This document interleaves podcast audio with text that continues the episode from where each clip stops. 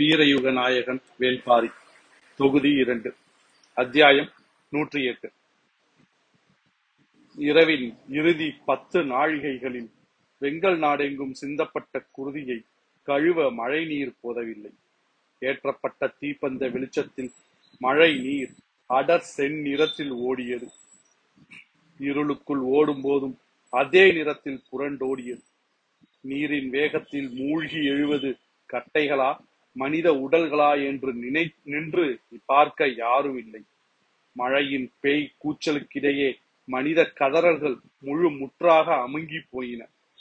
பறம்பில் வாழும் 14 குடிகளும் மலை விட்டு இறங்கி காணுமிடமெல்லாம் கணக்கில்லாமல் வெட்டி எரிந்த வேகத்தில் மிஞ்சியது யாரென அறிந்தவர் யாரும் இல்லை. மழையின் வேகத்தால் இரவு கூடுதலாக இருள் கொண்டது. பாசறை கூடாரத்தில் படுத்திருந்த வீரர்கள் மழையின் பேரோசையை கேட்டபடி ஒடுங்கி படுத்தனர். போர் நாட்களில் தூக்கம் வருமா என்று மற்றவர்கள் கேட்கும் பொழுதெல்லாம் போர் வீரர்கள் சொல்லும் பதில் இதுதான்: தூக்கம் வராது, ஆனால் மரணம் வரும். அன்றைய நாளில் களத்தில் எத்தனை முறை மரணத்தின் வாயில் அருகே தப்பித்திருப்போம் என்பதை நினைத்து கூட பார்க்க முடியாது. ஏனெனில் உடலும் மனமும் ஆற்றலை முற்றிலும் இழந்திருக்கும். போர்க்களத்தில் தேரினையே தனித்து தூக்க முற்படும் வீரன் கூட இரவினில் தன் உடலை தூக்கி நகரும் வலுவினை இழந்து கிடப்பான். போரற்ற நாட்களில் படுக்கும் பொழுது வரும் உறக்கமன்று போர் நாட்களின் உறக்கம். துளி கூட நினைவின் தடமின்றி தன்னை மறந்தால் மட்டுமே உறங்க முடியும். ஏறக்குறைய மரணத்துக்கு மிக அருகில்தான் அது நிகழும். பகலில் மரணத்தோடு ஒட்டியே பயணம் செல்வது போல இரவிலும் மரணத்தோடு ஒட்டிய பயணம்தான். உறக்கம், விழிப்பு, ஆயுதமேந்தல், போரிடுதல் எல்லாமே போர்க்களத்தில் மரணத்தின் மறு செயல்பாடுகள் தான். பகலில் போர்க்களம் விட்டு திரும்பியவுடன் தங்களின் பாசறைக்கு வந்து ஆயுதங்களையும் கவசங்களையும் கழட்டிவிட்டு உடலை சற்றே நீர் கொண்டு கழுவி நேராக உணவுச்சாலைக்கு செல்வர். வேட்டை விலங்குகள் ஒன்று கூடி கடித்து இழுப்பதைப் போலத்தான் அங்கு நடக்கும் செயல்பாடுகள். உணவை முடித்துவிட்டு ஆயுத பொறுப்பாளனிடம் சொல்ல வேண்டிய குறிப்புகளை சொல்லி முடித்து தேவைப்பட்டால் மருத்துவனை பார்த்துவிட்டு பாசறை கூடாரத்துக்கு வரும் பொழுது ஏறக்குறைய தலை அறுபட்டு விழும் உடல் போலத்தான் உணர்வேதுமின்றி விழுவர். நேற்றிரவும் அப்படித்தான் நடந்தது. நள்ளிரவு கடக்கும் பொழுது பெருமழை தொடங்கியது. மழையின் பேரோசையும் காற்றில் ஏறிய குளிரும் வீரர்களை ஒடுங்கி படுக்க வைத்தன. பாசறை காவலர்கள் கூட போரின் தொடக்க காலத்தில் இருப்பதை போல தொடர்ந்து விழிப்போடு இருப்பதில்லை. போர் தொடங்கி 6ஆம் நாள் இரவுதான் இது. ஆனால் படைகள் இங்கு பாசறை அமைத்து மாதம் கடந்துவிட்டது. தொடக்கத்தில் இரவிலும் பகலிலும் ஓரிரு நாட்கள் மழை பெய்தது. ஆனால் போர் தொடங்கிய பின் இன்றிரவுதான் முதன்முறையாக மழை பெய்துள்ளது. பாசறை காவலர்களும் மிகவும் அயர்வுற்று இருந்தனர். காற்றோடு சேர்ந்த பெரும் மழையாதலால் பறம்பு வீரர்கள் பந்தங்களோடு ஈட்டியை கொண்டு வந்து எரிந்துவிட்டு போனதை கூட யாரும் கவனிக்கவில்லை. பேய் மழைக்குள் குறிப்பறிந்து செயல்படுதல் எளிதன்று. மூஞ்சலில் வேந்தர்களுக்குள் எழுந்த முரண் இருட்டென்பதால் அடுத்த கட்டத்தை அடையவில்லை.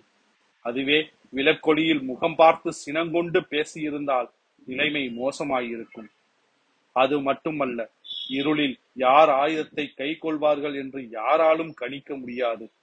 யாரேனும் ஒருவர் எல்லை மீறிய சொல்லை பயன்படுத்தினாலும் நிலைமை பேரிழப்பினை ஏற்படுத்துவதாக மாறிவிடும். இருளுக்குள் உருவாகும் நம்பகமின்மை கன நேரத்தில் தாக்குதலை கட்டவிழ்த்துவிடும். குலசேகர பாண்டியனின் கூடாரம் எல்லாமுமாக மாற இருந்தது. மிக சிறந்த கூர்மதியாளராக குலசேகர பாண்டியன் இருந்ததால் அந்த இக்கட்டிலிருந்து வேந்தர் குலத்தினர் ஐவரும் தப்பினர். பாண்டிய பாசறையில் முரசோசை எழுப்பி வீரர்களை இரவோடு இரவாக வெளியேற்ற வேண்டும் என்ற திட்டத்தை சோழவேழன் எதிர்த்தார். அவ்வாறு செய்தால் அவ்வோசையை கேட்டு சோழ படையினரும் எழுந்து வெளியேற நினைப்பார்கள். அப்போது அனலிப்பூச்சி தாக்கி பேரழிவு ஏற்படும் என்று வாதிட்டார். அவ்வாறு செய்யவில்லை என்றால் பாண்டிய படை அழியும் என்று கருங்கைவாணன் வாதிட்டான். இந்நிலையில் தான் கூடாரத்துக்கு வெளியில் இருந்த மெய்காவலர்கள் எதிரிகள் தாக்குவதற்காக வருகின்றனர் என்று கத்தினர். துடித்தெழுந்த கருங்கைவாணன் அவர்களை எதிர்கொள்வதற்கான உத்தியை சொல்ல தொடங்கும் முன் அதற்கு வாய்ப்பே அளிக்காமல் குலசேகர பாண்டியன், இக்கணம் நாம் பாதுகாப்பாக இவ்விடம் விட்டு வெளியேறும் முடிவை எடுக்கவில்லை என்றால் அடுத்து எக்கணமும் ஒன்றாய் முடிவெடுக்கும் சூழல் வராது. எனவே உடனே வெளியேறுவோம் என்றார். சோழவேழன் எழுப்பிய கேள்வி எழுந்துள்ள புதிய ஆபத்தால் தானாகவே காணாமல் போனது. படையை காக்கும் முன் தன்னை காத்து கொள்ள வேண்டிய சூழல் எல்லோருக்கும் உருவானது. அந்நிலையிலும் மதி நுட்பத்தோடு செயல்பட்டார் குலசேகர பாண்டியன். கூடாரம் விட்டு வெளியேறும் பொழுது மையூர் கிழாரின் காதோடு காதாக சொன்னார், பாண்டிய பாசறையில் அபாய ஒலி எழுப்பி பிடியும் முன் வீரர்கள் அனைவரையும் வெளியேற்று. கொட்டும் மழையில் மூஞ்சலின் கூடாரம் விட்டு வெளியேறிய வேந்தர்கள் தங்களின் குதிரைகளை நோக்கி விரைந்து சென்றனர். நூற்று கணக்கில் இருந்த கவசப்படை வீரர்களும் தனிப்படை வீரர்களும் வேந்தர்களை சுற்றி அணிவகுத்து நின்றனர்.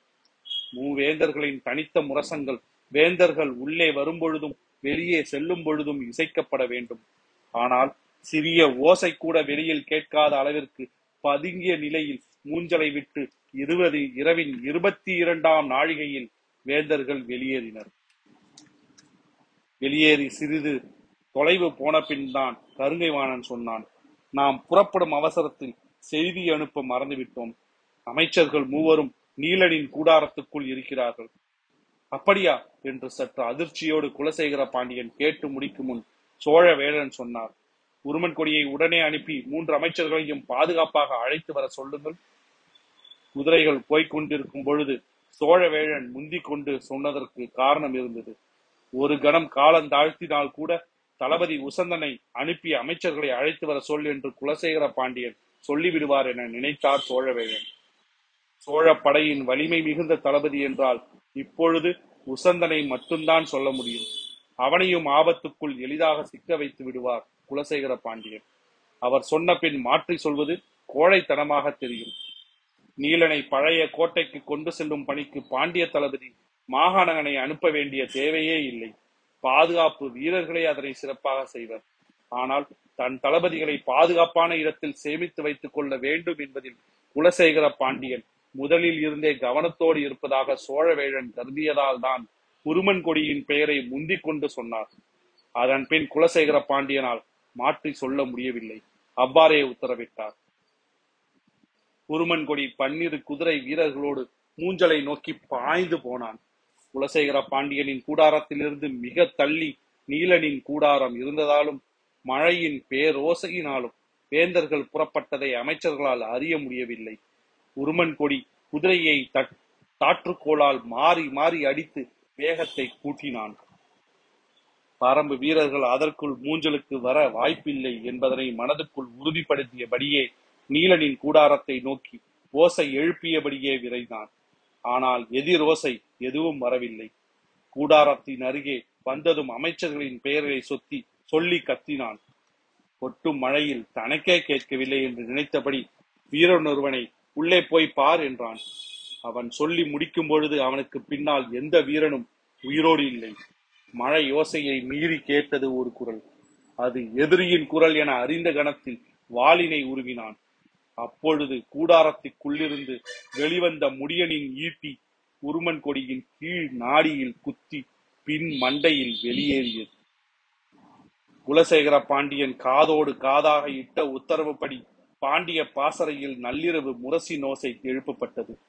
நன்றாக உறங்கிக் கொண்டிருந்த வீரர்கள் திடுக்கிட்டு எழுந்தனர். உடனடியாக ஆயுதங்களை எடுத்துக்கொண்டு பாசறையை விட்டு வெளியேறுங்கள் என்று உத்தரவிட்டான் பாசறை தளபதி. மழை யோசையால் அவனது குரல் பெரிதாக கேட்கவில்லை. எனவே வீரர்கள் கூடாரந்தோறும் சென்று சொன்னார்கள்.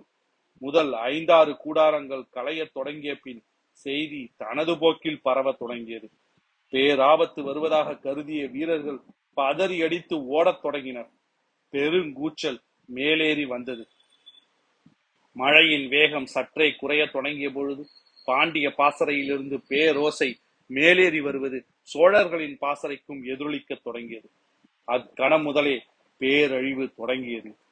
சோழப்படை வீரர்கள் அஞ்சி வெளியேறிய கணத்தில் அனலிகளின் தாக்குதல்கள் தொடங்கின.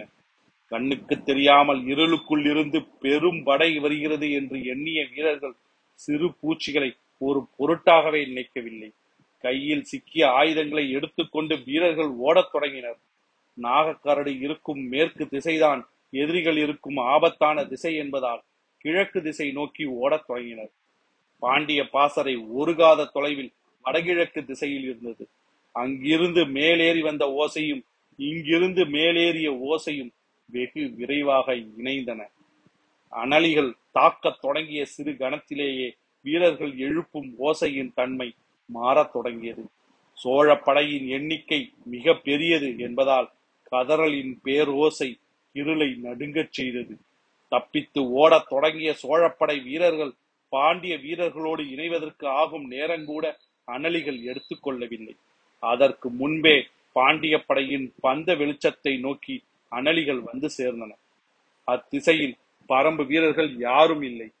அனலிகள் பற்றியும் மற்ற நஞ்சு பூச்சிகளை பற்றியும் பறம்பினர் நன்கு அறிவர். அதுவும் இப்பேய் மழையை யாரும் எதிர்பார்க்கவில்லை. மழை முடிந்த கணத்தில் காட்டுக்குள் இருந்து கிளம்ப போகும் பூச்சி வகைகளை யாராலும் கற்பனை செய்து கூட பார்க்க முடியாது. பள்ளம் நோக்கி பாயும் நீர் போல அனலியின் வாசம் நோக்கி பறக்கும் நஞ்சு உயிர்கள் அனைத்தும் வந்து சேரும். இரவின் பூச்சிகளை அனலியும் பகலின் பூச்சிகளை கொம்பு தூக்கி வண்டின் ரீங்காரமும் கொண்டு வந்து சேர்த்துவிடும். இப்பொழுது மழையும் இணைந்து கொண்டதால் நிலைமை பன்மடங்கு மோசமாகிவிட்டது. எனவே பறம்பு வீரர்கள் யாரும் அத்திசை பக்கமே போக வேண்டாம் என பாரி கூறியிருந்தான். அவனது திட்டம் முழுவதும் பெங்கல் நாட்டின் நடுப்பகுதியில் நிலை கொண்டு தாக்க வேண்டும் என்பதுதான். அங்குதான் சேரப்படையின் பாசறை இருக்கிறது. இப்போரில் மிக கவனமாக இருப்பவன் சேரன் தான். அவன் பாசறை அமைக்கும் பொழுதே பாதுகாப்பு மிக்க இடத்தை தேர்வு செய்திருந்தான். அவனது வீரர்களை தாக்கி அழிப்பதும் மூஞ்சலில் இருந்து தப்பி வெளியேறுபவர்களை தாக்கி அழிப்பதும் வேந்தர்களின் சிறப்பு படையை தாக்குவதும் நீலனை கவனமாக மீட்பதுமாக பல்வேறு முறையில் தாக்குதல் உத்தியை வகுத்திருந்தான் பாரி. இரவின் பிடி உதிரும் பொழுது வேந்தர் படையின் ஆற்றல் முற்றிலும் உதிர்ந்திருக்க வேண்டும் என்பதுதான் பாரியின் திட்டம். 3 பாசறைகளையும் தனித்தனியாக அழித்தொழிக்கும் நடவடிக்கைகள் நடந்து கொண்டிருக்கும் பொழுதே வேந்தர்களின் சிறப்பு படைகளின் மீது இடியென தாக்கும் போர் உத்தியை வகுத்திருந்தான் பாரி. குளங்கள் வாரியாக திட்டங்கள் வகுக்கப்பட்டு எல்லைகள் பிரிக்கப்பட்டன. சோழ பாசறையிலும் பாண்டியர் பாசறையிலும் இருந்து உயிர் பிழைத்து வருகிறவர்களை எதிர்கொள்ள வெங்கல் நாட்டின் நடுப்பகுதியில் ஆயத்தமாக நிலை கொண்டிருந்தது விந்தனின் தலைமையிலான படை. போர்க்களத்தில் வேந்தர் படை வீரர்கள் கவச பாதுகாப்போடும் அனைத்து விதமான ஆயுதங்களை கை கொண்டு போரிடும் பொழுதே பறம்பு வீரர்களை எதிர்கொள்வது மிக கடினம். ஆனால் இப்பொழுதோ இரவில் பேரச்சத்தோடு கைகளில் ஓரிரு ஆயுதத்தை மட்டுமே எடுத்துக்கொண்டு ஓடி வருகிறவர்கள் விண்டன் தலைமையிலான பறம்பு படையை எப்படி எதிர்கொள்ள முடியும்? பின்னால் துரத்தும் பேராபத்தில் இருந்து தப்பி பிழைக்கவே வீரர்களின் பெருங்கூட்டம் ஓடி வந்தது. அவர்களாக வந்து ஈட்டிகளில் பாய்ந்து மாய்வதை போலத்தான் கணக்கே இல்லாமல் மாய்ந்து கொண்டிருந்தனர். எதிர்நிலையில் நின்ற விண்டன் தாக்கவே இல்லை. ஆனால் அழிக்க மட்டும் செய்தான். அழிவு கணக்கே இல்லாமல் நடந்து கொண்டிருந்தது. பல்லாயிரம் மணிகள் கோர்க்கப்பட்ட மாலை ஓர் இடத்தில் அருந்தவுடன் மொத்தமும் மண்ணில் உருள்வதை போலத்தான் படையின் கட்டுக்கோப்பு. அருந்த கணத்தில் பல்லாயிரம் தலைகள் மண்ணில் உருண்டு கொண்டிருந்தன. விண்டனின் தலைமையில் வந்தவர்கள் 6 இடங்களில் தனித்தனியாக நின்றிருந்தனர். வர வர வெட்டி செறிக்கும் வெறியோடு நின்றவர்களை நோக்கி அனலிகளால் விரட்டப்பட்டவர்கள் இடைவிடாது வந்து கொண்டிருந்தனர். அச்சத்தோடு பாய்ந்து வருபவர்களுக்கு முன்னால் தனது கூரிய ஆயுதங்களை ஏந்தி நின்றான். பட்டுப்போன இலையை கழுமரம் முனையால் குத்துவது போலத்தான் அப்பேரழிவு நடந்தது. துளி அளவு ஆற்றல் கூட இல்லாமல் அஞ்சி ஓடி வரும் கூட்டம் அவன் உருவாக்கியிருந்த பொறிக்குள் கணக்கே இல்லாமல் விடியும் வரை விழுந்து கொண்டே இருந்தது. இதே நேரத்தில் சேரனின் பாசறையை தாக்க உதிரனின் படைக்கு உத்தரவிட்டிருந்தான் பாரி. சுமார் 8000 வீரர்கள் இருந்த பாசறையை நள்ளிரவு உதிரனின் தலைமையிலான படை சுற்றி வளைத்தது. மழை கொட்டி கொண்டிருந்த பொழுதும் கொம்பூதி முழக்கமிட சொன்னான் உதிரன். தூங்கி கொண்டிருப்பவர்களை தாக்கக்கூடாது. எனவே தாக்குதலுக்கு ஆயத்தமாக சொல்லி அழைத்தான். அந்நேரத்தில் மூஞ்சலில் இருந்து கிழக்கு திசை நோக்கி விரைந்து வந்து கொண்டிருந்தனர் வேந்தர்கள். மெய்காவல் படையினர் மிகுந்த கவனத்தோடு முன்னும் பின்னுமாக அணிவகுத்து சென்றனர். பந்த ஒளி இல்லாததால் அடர் இருட்டில் பயணப்பட வேண்டி இருந்தது. மழையும் விடாது பொழிந்து கொண்டிருந்தது. சரியான திசை வழியில் வேந்தர்களை அழைத்து செல்ல வேண்டும் என்பதால் மையூர் கிழார் முன்னால் போய்க் கொண்டிருந்தார். ஒவ்வொருவரின் எண்ண ஓட்டமும் ஒவ்வொரு விதமாக இருந்தது. குலசேகர பாண்டியன் தனது பாசறை வீரர்கள் பாதுகாப்போடு வெளியேறி இருப்பார்களா என்ற சிந்தனையில் இருந்தான். செங்கன சோழன் தங்கள் படை வீரர்களை காப்பாற்ற வழி என்னவென்ற சிந்தனையில் இருந்தான். பறம்பில் தாக்குதல் எப்படி இருக்கும் என்பதை எழுவ நாட்டில் அறிந்தவன் அவன். அவனது உடல் நடுக்கத்தை உள்ளுணர செய்து கொண்டிருந்தது. ஆனால் சோழ வேழனும் புதிய வெற்பனும் என் நிலையிலும் பாரியை கொன்றழிக்காமல் இந்நிலம் விட்டு அகன்றுவிடக் கூடாது என்று எண்ணியபடி இருந்தனர். கருங்கை வாணனின் சிந்தனை முழுவதும் உருமன் கொடியை பற்றியதாக இருந்தது. இவ்வளவு நேரத்தில் அவன் அமைச்சர்களை அழைத்து வந்திருக்க வேண்டுமே, ஏன் இன்னும் வரவில்லை என்று நினைத்தபடியே குதிரையை விரைவுபடுத்தினான். யாரையாவது அனுப்பி நிலைமையை அறிந்து வர சொல்லலாமா என்று தோன்றியது. குதிரையை விரைந்து செலுத்தி முன்னால் போய்க் கொண்டிருந்த மையூர் கிழாரிடம் வந்து கேட்டான். உருமன் கொடி இன்னும் வந்து சேரவில்லை, அமைச்சர்கள் என்ன ஆனார்கள் என்று தெரியவில்லையே. இதில் தெரிந்து கொள்ள என்ன இருக்கிறது? அனைவரும் கொல்லப்பட்டிருப்பார்கள். கருங்கை வாணன் சற்றே அதிர்ச்சிக்குள்ளானான். உருமன் கொடி பெரு வீரன், அவனை எளிதில் வீழ்த்திவிட முடியாது. தளபதிகள் வீரத்தோடு இருந்து என்ன பயன்? வேந்தர்கள் கூர் மதியோடு இருக்க வேண்டும் அல்லவா? ஏன் அப்படி சொல்கிறாய்? நாம் மூஞ்சலை கடந்து ஒரு காத தொலைவு வந்த பிறகு அமைச்சர்களை மீட்கும் முயற்சியில் ஈடுபடலாமா? இத்தனை நாள் போருக்கு பின்பும் எதிரியின் வேகத்தையும் வலிமையையும் இவர்கள் என்னதான் புரிந்து கொண்டார்கள்? அதற்காக அமைச்சர்கள் மூவரையும் அப்படியே விட்டுவிட முடியுமா?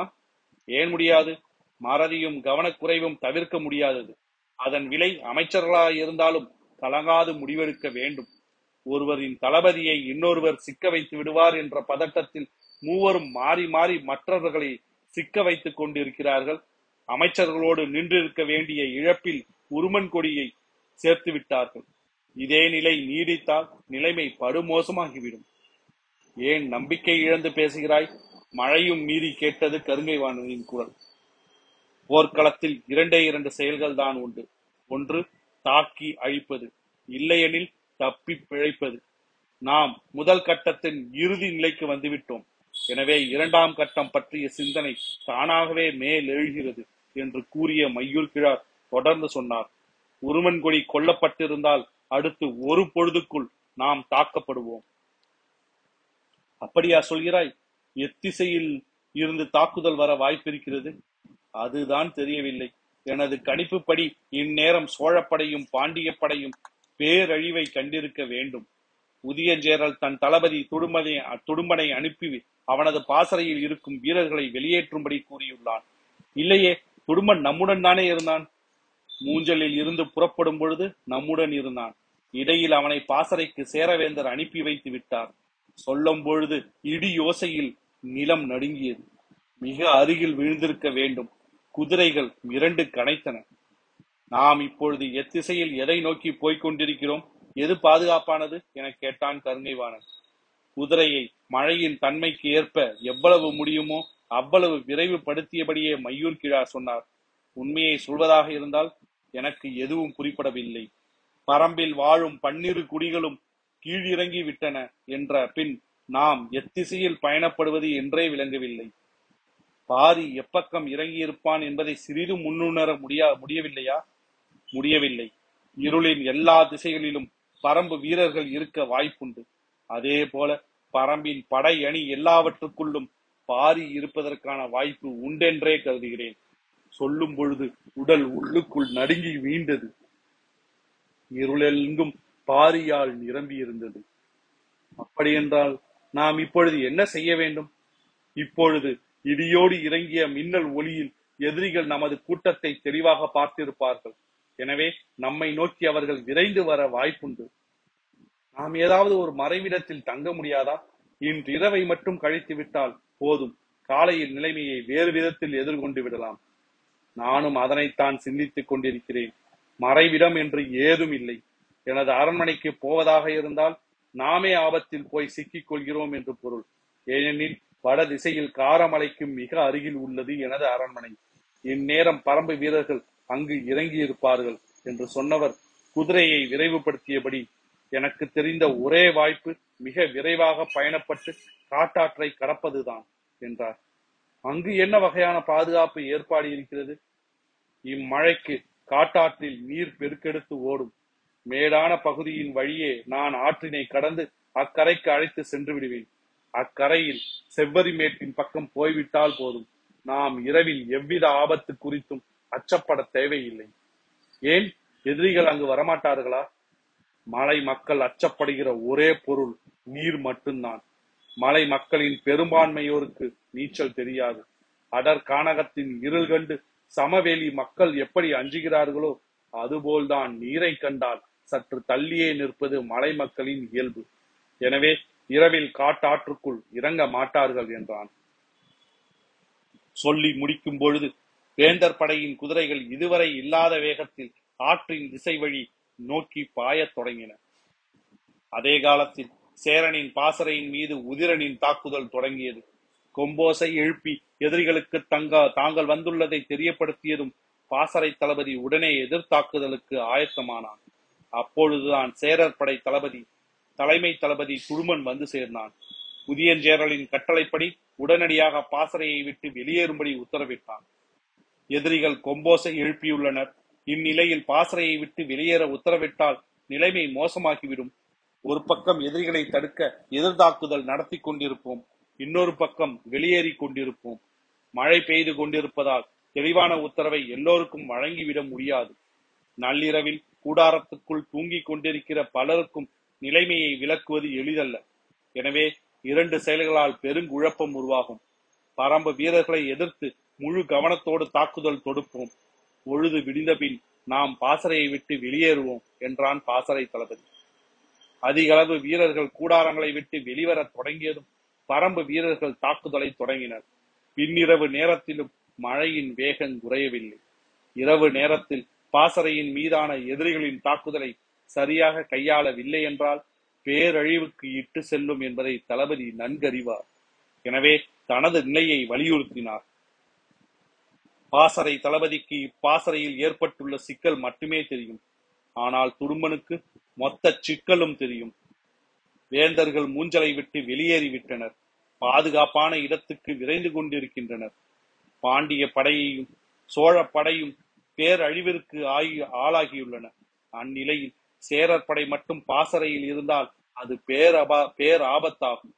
எனவே ஒரு பகுதி வீரர்களை இழந்தாலும் நாம் இவ்விடத்தை விட்டு அகல்வதே பாதுகாப்பானது. இதனை பாசறை தளபதிக்கு விலக்கி கொண்டிருக்க முடியாது. எனவே துடும்பன் வேந்தரின் கட்டளை என்ற மறு சொல்லுக்கு வழி இல்லாதபடி உத்தரவினை பிறப்பித்தான். பாசறை தளபதியால் அதனை புரிந்து கொள்ள முடியவில்லை. தொடர்ந்து வாதிட்டான். ஆனால் நிலைமை கைமீறி கொண்டிருந்தது. இறுதியில் பாசறை தளபதி சொன்னான், சரி, நான் மேற்கு பகுதியில் நின்று எதிரிகளை தாக்கும் படைக்கு தலைமை ஏற்கிறேன். நீங்கள் வெளியேறும் படையை கவனத்தோடு கொண்டு செல்லுங்கள் என்றான். தன் பாசறை வீரர்களை காக்க அவன் இறுதி வரை எடுத்துக்கொள்ளும் முயற்சியை கண்டு மறுபேதும் சொல்லாமல் ஏற்றான் துடும்பன். மேற்கு திசையில் பறம்பின் தாக்குதல் வலிமையானதாக இருந்தது. பாசறை தளபதியின் தலைமையில் சேரப்படையினர் எதிர் தாக்குதலில் ஈடுபட்டனர். ஆனால் அவர்களால் எதிரிகளை பின்னுக்கு நகர்த்த முடியவில்லை.